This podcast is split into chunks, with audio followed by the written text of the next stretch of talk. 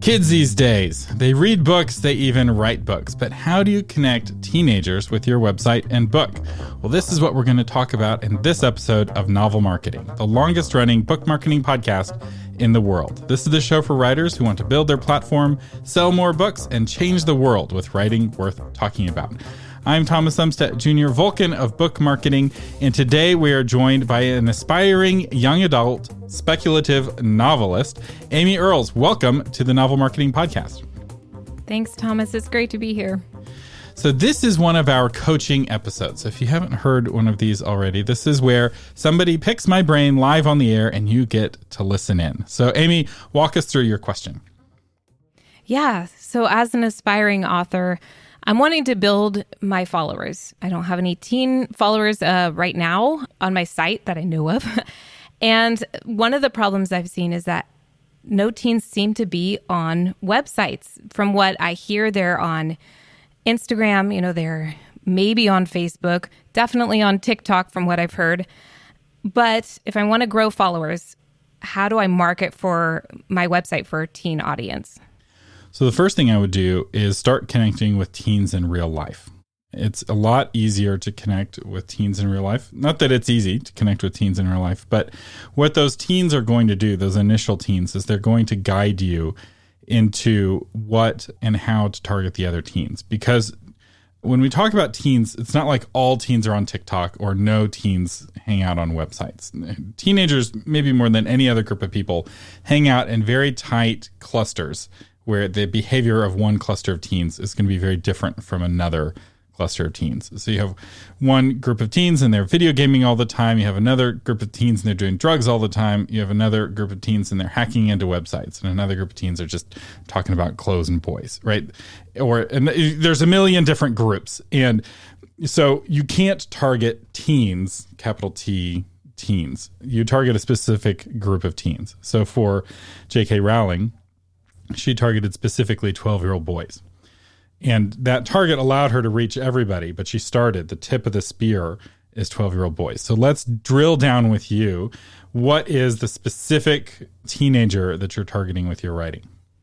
Well, it seems like they would be readers. And so I, kn- I know that even just a previous podcast I heard from you talking about promoting Goodreads as a place to find, because there is that community already where they're you know they're reading they're already interested in a specific even genre of book you know like that they're maybe it's teen girls who are interested in ones that have some romance and adventure or a certain category within that genre. Um, so there's that kind of thing. And then there's also maybe more specifically so like mine for instance is i have the tagline fly by faith. And so it may be even more specific to Christian teens who maybe are interested in having their faith grow and even just learning their gifts because that's a big part of my book too is is having gifts that they use for other people. And so there's that specifically. But how specific do i get with that? You want to get as specific as possible. What I recommend is that you actually find an actual teenager to be your quote Timothy unquote, which is your representative reader. It's really easy for us to kind of create an imaginary friend that is our ideal reader who likes everything we have to read. It's harder to pick an actual teenager. yeah. Ideally, one who's not uh, related to you because the you know especially not your kids right because your kids are like mom gross you know you know whatever you do maybe not interesting to your own kids or or maybe they are interesting to your kids or they're being nice it's hard to get good feedback from your own children or nieces and nephews. But, uh, you know, if you're targeting Christian teens, I would be involved with your church's youth group. My guess is they're desperate to have people willing to volunteer for free. And that'll help get you in uh, to the lingo because the teenagers right now are growing up in a very different world. I know we, we, always say that, but it's really different for them right now because of the pandemic and because of technology. You know, it's hard enough for teenagers to communicate normally but right now, they're having to do it in a world where they can't see anyone's faces. And so they're really much preferring to communicate through screens rather than face to face or in any other way because they can control it. Because the other thing that's very much is that there's this big pressure to conform where you get ostracized which again, every generation faces that, but right now it's especially intense. You get canceled from your community if you don't follow the social norms, and just one wrong thing that you say can get you canceled. And so they want to be really careful with what they say. And so, but that's just one element of teenagers. And as you interact with them and you listen to them, you'll start to see where they hang out, right? Because where Christian teens hang out online may be different right? Like once you start to narrow down which, you know, table at the cafeteria at the high school you're targeting, it really changes how you interact with the teenagers, right? Because if you're targeting Christian teens, maybe you're not targeting any of the tables at the cafeteria, you're targeting homeschoolers, right? The homeschool teens read a ton of books. One of the authors in my mastermind group went to a homeschool convention two or three weeks ago, and he sold out all of his books in two hours. He had two days of a convention, and he only had the one book that he didn't sell so he could show it to people coming by his booth. They're very voracious readers, but what they're looking for is very different than what, say, public school Christian teens would be looking for. Yeah. So I'm even just thinking like, I did contact a youth group just asking if any kids were interested in reading the book as, you know, just for feedback. I got one teen girl who was interested and she she loved it. She was like, you know, I'm fangirling. I love this. How do you grow from getting one response to you know having it uh, accumulate or or getting getting more than just one? So a couple of things. One, I would ask her what about your story she found that really resonated with her because uh, that will help you inform what you put in your back cover copy. It will inform what you put in your book proposal if you're trying to get traditionally published. It will help inform what you put in ads and how you talk about the book. There's different tropes that stories are made out of. Tropes are like the ingredients of stories, and different tropes resonate with people differently. And part of the reason why you want to spend time with teens, you want to understand what tropes are connecting one of the challenges of writing cross generationally is that we assume, oh, I was a teenager once. I know what it was like.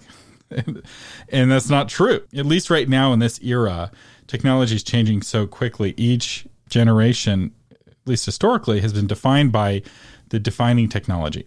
Right. So my grandparents, they had radio. They were the first generation with radio. My parents, first generation growing up with TV. Then Gen X, first generation with cable TV. And then the millennials, you have the early millennials who grew up with computers for the first time, and then later millennials who grew up with the internet for the first time. And then you have Gen Z who grows up with phones. You know, they always had the answers to all of their questions in their pockets. And then Generation Alpha, which is supposedly the next name of the next generation, is the generations growing up post pandemic. So they're potentially the first generation where the defining characteristic of their generation is not some new world breaking technology, but rather the fact that everyone is wearing masks. And that makes things different. It makes things weird. And what causes a story to resonate is when you, the elements of your story connect with the pain points that people are feeling in their life people are like oh that means i need to put masks on the characters in my life no no no like it's not the superficial things you don't need to have a pandemic in your story you need to have the same kind of core pains that they're overcoming because every novel includes the protagonist overcoming challenges. And if they can relate to those challenges, then they'll relate to the protagonist and they'll like your story better. That's good. I'm even thinking to, like, say I, I even gather followers. I have a group of uh, maybe even just five who are interested, who are liking what they read. They're ready to promote what I have. What do you suggest I would start as far as bringing them to my website and and even I'm even just thinking before I even have the book published, where do I put my money? You know, where do I where do I invest so that I'm growing and I'm even just offering things that are for them and not just to have a pretty site or have something that's, you know, everybody does, but what is something that is really then uh, helping this group of followers who have decided that they are committing to what I have to offer. So, how much of a, anytime we talk about money, it's important to know how much we have to work with because the best way to spend $50 is different from the best way to spend $50,000, right? If you have $50,000, well, you start hiring people, you get, you surround yourself with professionals. If you have $50, you be really specific. So, what's your kind of book promotion budget? Hmm. That's a good question. And I knew you were going to ask me that. it needs to be money that you're willing to lose because writing and publishing are risky, right? The rewards can be really high, but the likelihood of commercial failure is also really high. There's no guaranteed hits. Even big publishers lose money on the majority of the books that they publish. And the only people who really can reliably guarantee that their next book is going to be a hit are people whose last five or six books are going to be hits. And even then, sometimes they write duds. So this is a, a high risk, high reward budget. So this is not, you don't put your kids' college money in here, you don't put the mortgage payment in here, but you do want to put something in this budget because the more you sow, the more you can reap. And so if you're you know, only putting two seeds in the ground, you're really hoping those two seeds are going to bring you back a return. Right. I, I think that even from what I've seen, everything that's great, it had some beginning. And so even just knowing how I want to start that beginning, I feel like I mean I'm I'm willing to spend what I need to. It's hard to know what the you know what the certain amount would be, but whatever's required, I guess, but not not a waste of of that money. But like you said, it's it's planting something that's gonna you know um, it's gonna be beneficial. It's gonna it's gonna be effective. Um, but I mean, I don't know, maybe a thousand dollars. I'm not sure what the norm is for uh, starting that kind of thing. Yep, a thousand dollars is good. We can work with a thousand dollars. So here's the first thing I would do, and that is I would go through my free course on how to build an amazing author website. So while the course is free and the training is free, I building a website does cost money. And the reason why you want a good website built with WordPress.org on Divi, search engine optimized, which in the course I walk you through a lot of that, is that while kids may not think they go to websites, they go to Google all the time. They're constantly Googling. And none of the promotion that you do is going to do you any good if you're not ranking for your own name on Google. And it could even backfire. If they're searching for your name and they're finding somebody else, then you're just promoting somebody else or they're just getting lost. And so you got to get that top rank on Google. And it takes a while to build up search engine results. And so you want to get that clock started right away. So that's the first place I'd spend money. Divi costs 100 to $200, if I remember correctly. And you can buy three years of Blue hosting for two or three hundred dollars. So altogether, it's about four hundred dollars for about three years worth of a website and you don't have to keep paying for Divi. You can get a lifetime subscription to it, and then that gives you five hundred dollars for other things. Uh, so before we decide what to spend the rest of the money on, let me ask you this: What's your timeline? When will your book be ready, and which way are you planning to publish? I'm planning on publishing traditionally, and I rewrote the entire manuscript, and I'm in the editing phase. So, I mean, I'm giving myself about a year uh, as a loose timeline. Okay. So I'll just tell you there's no real market for Christian YA because basically, without exception, none of the Christian publishers know how to connect with teenagers. None of them have it figured out. They, every once in a while, they'll take a shot, and in the last 10 years, they've had zero hits. So while in the secular world, there's been Twilight and Divergent and Harry Potter, and there's been like big hit after big hit, in the Christian Uh, YA world, there's been zero hits, like nothing. in terms, there have been books that have paid for themselves, but there's been no like runaway hit made into a movie, no Left Behind, no Purpose Driven Life. Like Christian books in Christian publishing, they have hits, but not in YA. And I think it's because they don't understand the teenagers that they're writing to fundamentally. They're writing to the teenagers as they want them to exist rather than as they really do exist. And the YA authors who are seeing the best results and the best sales are the ones who are just embracing the homeschool market as their market. And they're quietly making good money, but they're often doing it as an independently published author because the traditional publishers in general don't understand the homeschool market and they don't market to it well. I'm willing to be convinced that there are some exceptions, but I've yet to see those exceptions. Um, really uh, stated. The authors that do well in the homeschool market do, not do well because their publisher connected them there. They did it well because they connected themselves to the homeschool market. So it sounds like the reason why you're trying to build up this website is that you're trying to build a platform to get a publisher interested. which is even more important for you because the publisher is like, we have no idea how to connect with the kids. These kids don't make sense to us. They didn't make sense just 20 years ago, and now they're even weirder, right? It's a bunch of older people running these big publishing companies, and they don't know how to connect. So you're going to have to prove with raw numbers. So the question is, what kind of numbers? Well, the best numbers are email addresses, but how much kids do email? People don't tend to do email a lot until they have a job. Once they have a job, especially like a, a sit down job where they're in front of their computer all the time, that's when email really becomes magical. so your typical book reader who's a wealthier, you know, middle class person typically has a desk job and they're in front of a computer all day and reaching them with emails really powerful. With kids, I'm not convinced emails is, is as good with teenagers. I, I still think it's good, but it's not the like golden ticket. Probably the easiest way is instead of trying to become an influencer yourself, which I think is what you're expecting me to say, like go on Instagram and become an influencer. Uh, that's like saying, well, you know, step one of starting business is to win the lottery. really hard to become an influencer, especially a cross generational influencer. But instead, if you go the indie route, just sponsor the influential teens who already have, you know, 100,000 followers on TikTok. Somebody with 100,000 followers on TikTok is not making any money. And so if you say, hey, will you do a TikTok about my book for 50 bucks? They'll probably be like, you're the first person to reach out to me, right? Because $100,000 isn't enough to really be interesting to advertisers, but it's plenty to be interesting to you, especially if you're targeting homeschoolers and they have a homeschool audience, or you're targeting, you know, band kids or whatever you end up targeting. And I know it hurts to target, to narrow. You're like, no, I want to, I want to write to all of the teenagers, but you got to get some kids who won't shut up about you, who won't stop talking about you at school to the other kids. And the only way to get there is to pick which group you're going to thrill.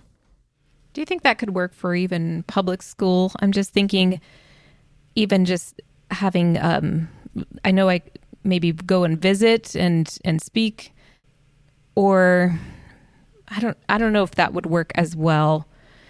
It sounds like homeschool would be like the is just the biggest market for young adult Christian secular public schools aren't super friendly to Christians, especially if they've got that branding, right? I'm, I'm a Christian author with a Christian book. They're pretty biased against that, especially uh, public school librarians are very biased against it. But even the teachers and the administration, it's hard. It's not impossible, but there's a strong bias against that. Basically, any other group, you'd be more favored than being a Christian. And so I would say that that's probably the hardest path I, maybe someone has successfully done it, but it's it's not a proven path. You'd probably be better off going with private schools, like Christian private schools, may be more interested in working with you. But yeah, the public school path is really hard. If if you're writing a secular book or a mainstream book, you know, trying to speak at public schools can be, you know, if you're willing to hustle and you're good at doing public school events and you've got the connections and you know how to get past the gatekeepers, that can be a very successful way to do it. And you get a rotation once you get 50 schools, you can just rotate through them, do 25 schools a year.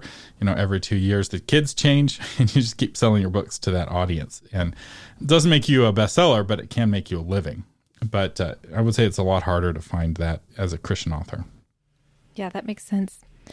Um, right now, when I Google my name, it's an artist who comes up under my same name. And that's kind of what I see does that mean I should, you know, change my name? or does increasing the SEO help with that so that I, I'm easily found by Googling my name? Uh, the question, the age old question, what do I do if somebody else has my name? We actually have an entire episode on this titled How to Stand Out When Your Name Fits In. And so the first thing to do is decide how strong the current artist with your name is. They have an advantage and they have a heads up. Uh, they own. I just googled your name and it. Uh, this artist has your name dot art. Um, so right. somebody owns your name.com and they may be willing to sell it, but it looks like it's ten to fifteen thousand dollars valuation. I had seen on one on website that I could buy it for 200. Now how how do I trust who I can buy it from? if if I'm trying to get that domain. Um, well, if somebody has it for sale for 200, if it's like right. domainbrokers.com or there's a bunch of domain sites, and 200 is a great deal. Now, 200 may be the initial offer, but a lot of these sites do is they're like, make an offer. The minimum offer is $200.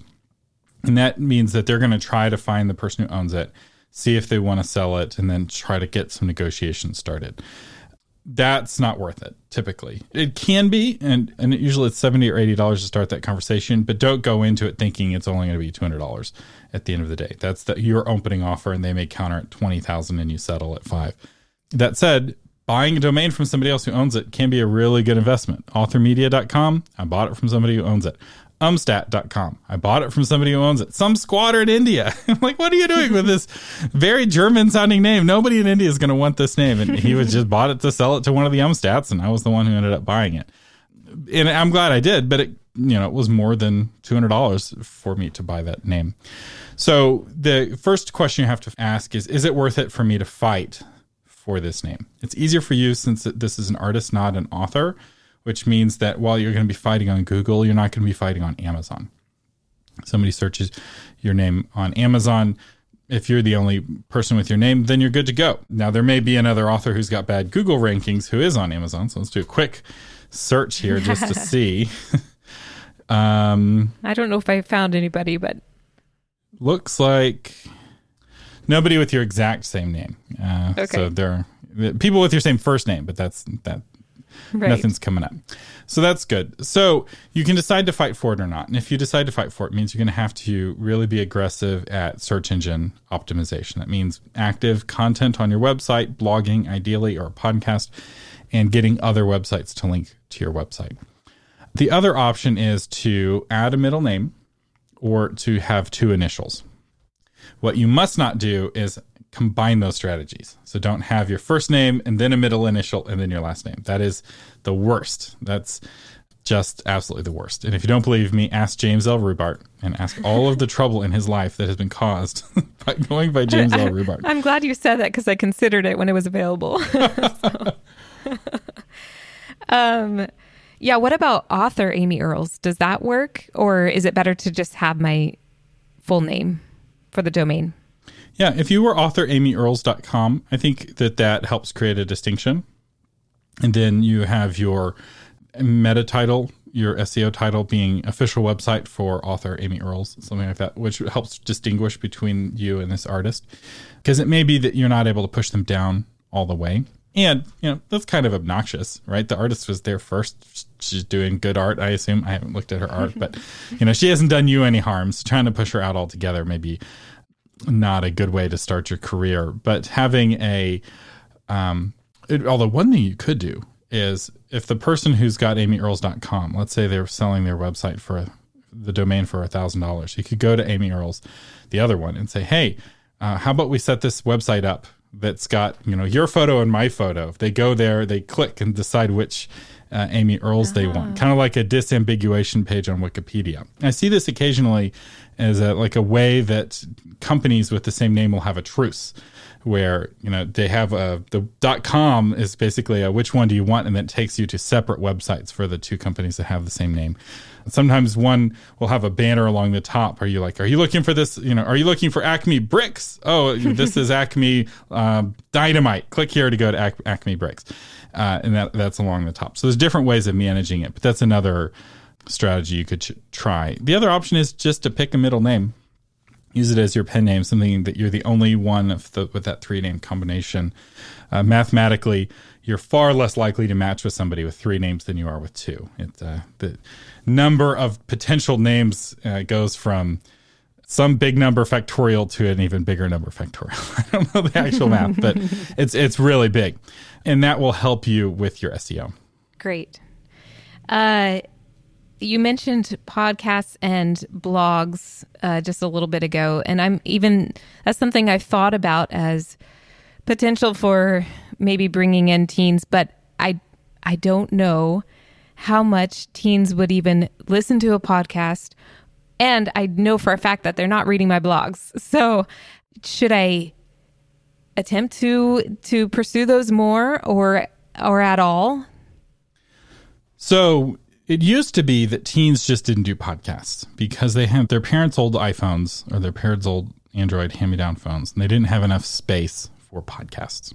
That was the olden days. Now that Spotify has gotten into podcasting really big, I'm seeing teen adoption of, of podcasts tick up. So this may actually be a really good time to start a teen podcast because there's not a lot of teen podcasts out there because teens historically have not been big on podcasts. And it may be a way for you to, to come in and, and get an angle. The what teens are really big on is YouTube. So lots of teens consuming YouTube and there's lots of different worlds inside of YouTube and AuthorTube is a big deal. And there's a lot of people who have video channels on YouTube. YouTube is its own skill set though, and it's twice as complicated than podcasting because you not only have to figure out the audio, you also have to look good on camera and justify the fact that what you're creating exists as a video. One thing I would do is I would talk with that one reader who liked your book and ask her where she hangs out online, right? Get a list from her. This is the advantage of having a Timothy is that you can do much better market research than talking with a quote guru unquote who's giving you generic like in general teens do youtube but this teen and her friends don't right and if you're trying to target her and her friends the general advice is toxic it, it puts you in entirely the wrong direction yeah I, d- I did ask her that question and she said i don't do any of that but my friends are on different social medias is what she asked them about it so i didn't even think wait wait so this is interesting what does she do yeah is she First off, is she homeschooled? She's public school, Okay. but she reads. Okay. She reads a lot. And she doesn't hang out online? She said she does not, Okay. but she loves to promote with her friends. Okay. So I'm curious if this is going to become a bigger trend where teens are disconnecting because the online world is so toxic. And, you know, like with my kids, I'm not going to be encouraging them to get online very quickly because it's a very different world now and very poisonous, frankly. and It the is. cost of being online is have developing real life relationships, which are far more valuable than online relationships. That said, I had a lot of benefit in my life of being a 14 year old on the Windows forums. I was part of this Linux distribution, and we were trying to take on Microsoft, and we were very idealistic, and it was a good technical education for me. But most people are not hanging out on those parts of the internet. That was uh unique to the special kind of nerd uh, that I was as a kid. But that is actually really telling because all teens are kind of weird in their own ways.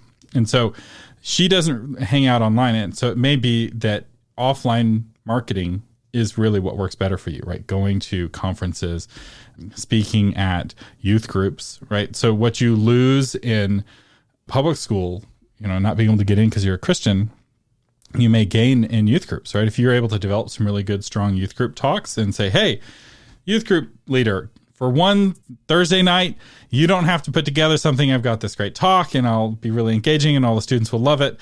And you, you know, there's a bunch of churches and a bunch of youth group leaders and they're all underfunded and they may be very happy for you to come in and speak for free. And if that works, you know, eventually you get more and more popular and you can start charging for it. So there, this is why kind of starting with your target reader. And for those of you who aren't targeting teens, this tactic works for all readers. you start with your target reader and then you figure out how would I reach this person and more people like them and it can lead you to some unique marketing techniques. That's really great. That's helpful. So where do her friends hang out online? What did she say for where her friends were? Well, they they just said basically a list of everywhere, Facebook and Instagram and YouTube and and then she suggested also or she said that some people had talked at her school before. But mm-hmm. like we mentioned that may not be a, an option.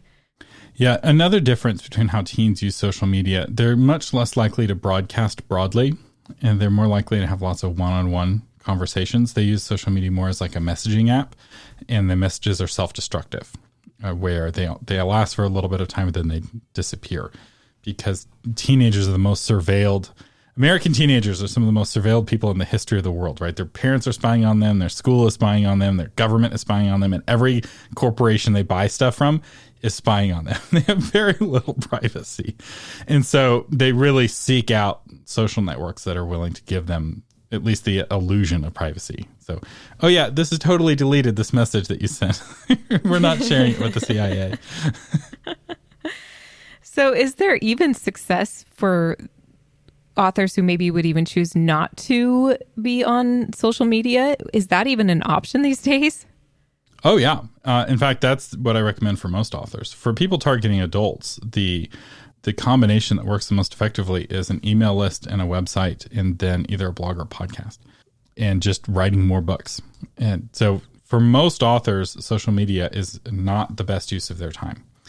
It's not that it's not beneficial, but the return on investment for per hour on social media is lower than the return on investment for pretty much any other activity. Most authors are spending so much time on social media, it's costing them about a book a year that they would have written except they're on social media. And they'll get more benefit for their career from writing that extra book because each book promotes each other book. Each book makes you a better writer, and each book makes you more money, right? So there's very few things that can compete with just writing more books. You know, a lot of authors they spend five years on one book, and they need that book to justify five years worth of work. Whereas if you're able to write a book in three months, it only needs to have to pay for three months worth of your life, and that's a lot easier to put on the shoulders of a book, especially if you're first getting started. And so a lot of indie authors are learning how to write faster, learning how to spend less time on social media, and they're just writing, writing, writing. And, and because they're doing that, they're getting better at writing faster than the ones who are, quote, trying to build a platform, unquote, on social media. It's a terrible place to build a platform. I, especially Facebook, I talk a lot about how Facebook's constantly changing the rules and people's platforms are getting destroyed with algorithm changes. And yeah, it's for, for me, it's like a seasoning that you add at the very end if you need it, but not all dishes need that seasoning.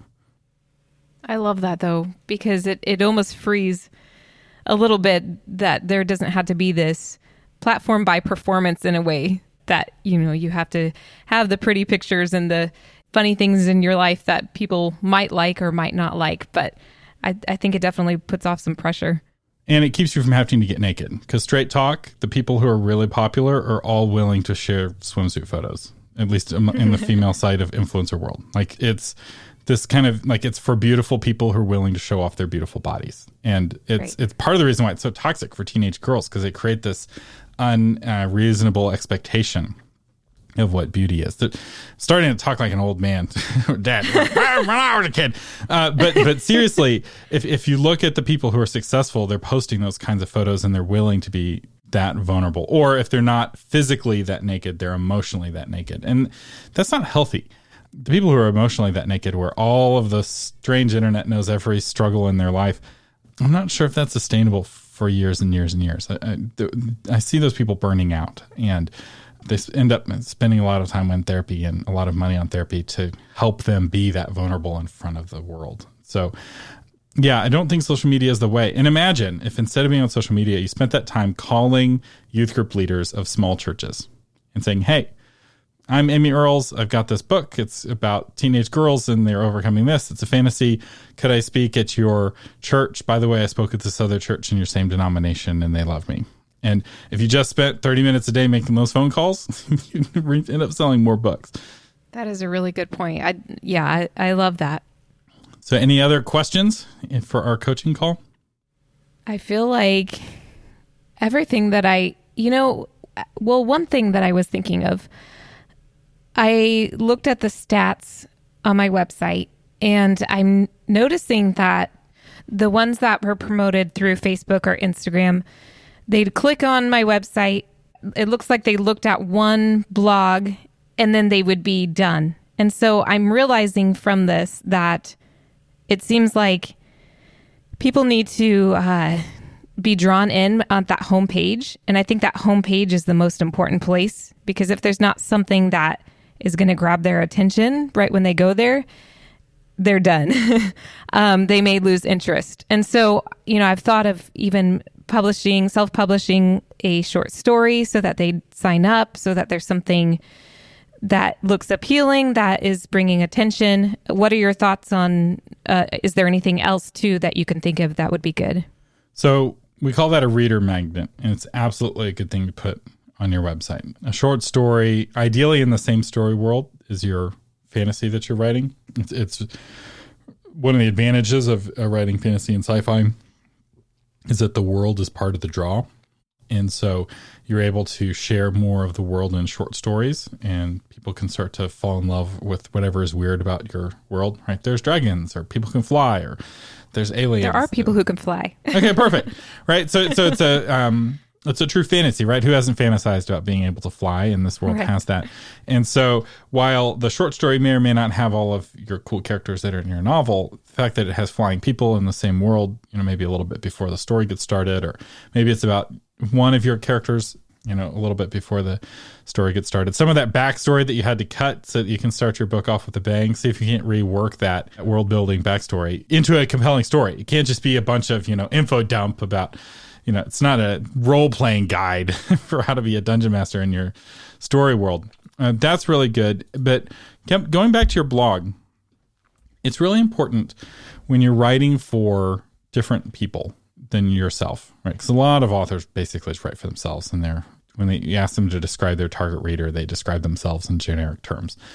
When you're writing for somebody else, it's important to uh, move the camera down to their eye level, right? So, like, my kids are all at knee level. So, if I want to see the world as they see it, I need to move the camera down to knee level. And suddenly, the obstacles for me that are no big deal are insurmountable obstacles for them. Like when we we just moved, and we had moving boxes all over. And for my children, they can't step over a moving box. They can't even climb over a moving box. So a moving box is something that's such a massive obstacle. Every time they would wake up from a nap or wake up in the morning, the house was different. It was an evolving maze, right? And to be able to write, obviously they're too young for a blog post, but but to write and to talk to them, you have to enter their world. And oftentimes when we're blogging for teens, the camera is at our eye level and we're kind of taking photos down and they look at it and like this isn't how the world looks for me because it's from your perspective not from their perspective so you have to enter their world you have to learn their vernacular and also figure out the issues that they are struggling with. And one good way to do this is you talk with your timothy or timantha ask her what music she likes. Because the music that they're listening to tells you a lot about what's resonating the, the problems that they have.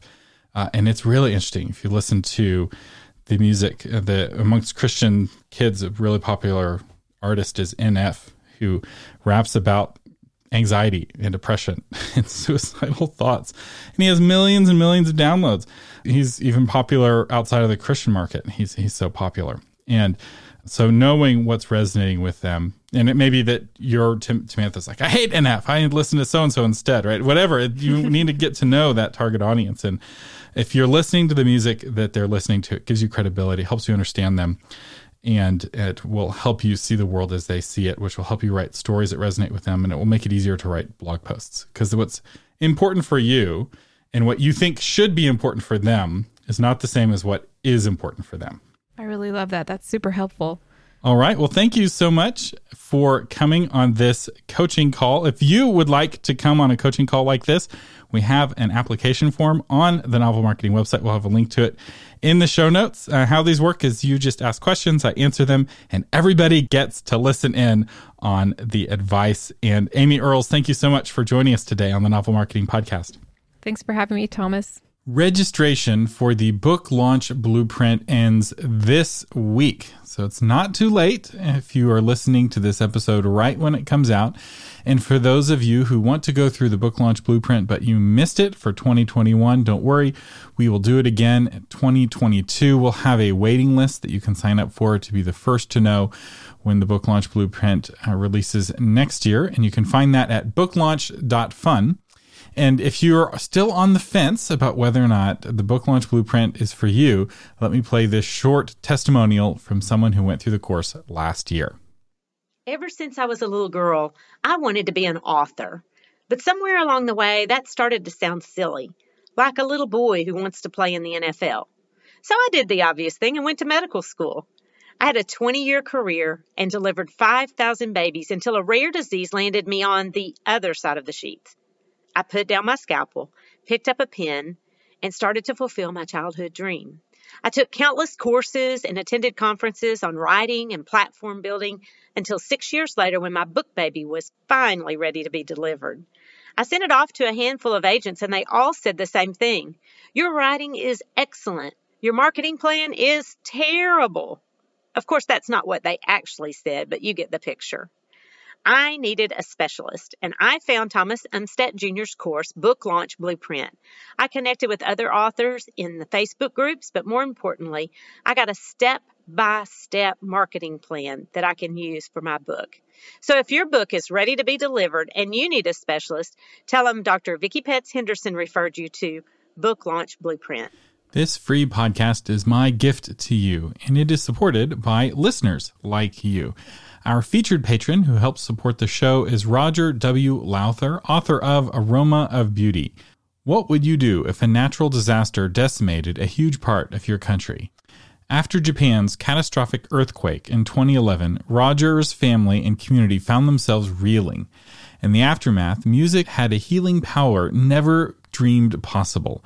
These stories of the aroma of God's beauty and presence in the aftermath of devastation will encourage you, inspire you, and change you. Roger, thank you so much for supporting the Novel Marketing Podcast.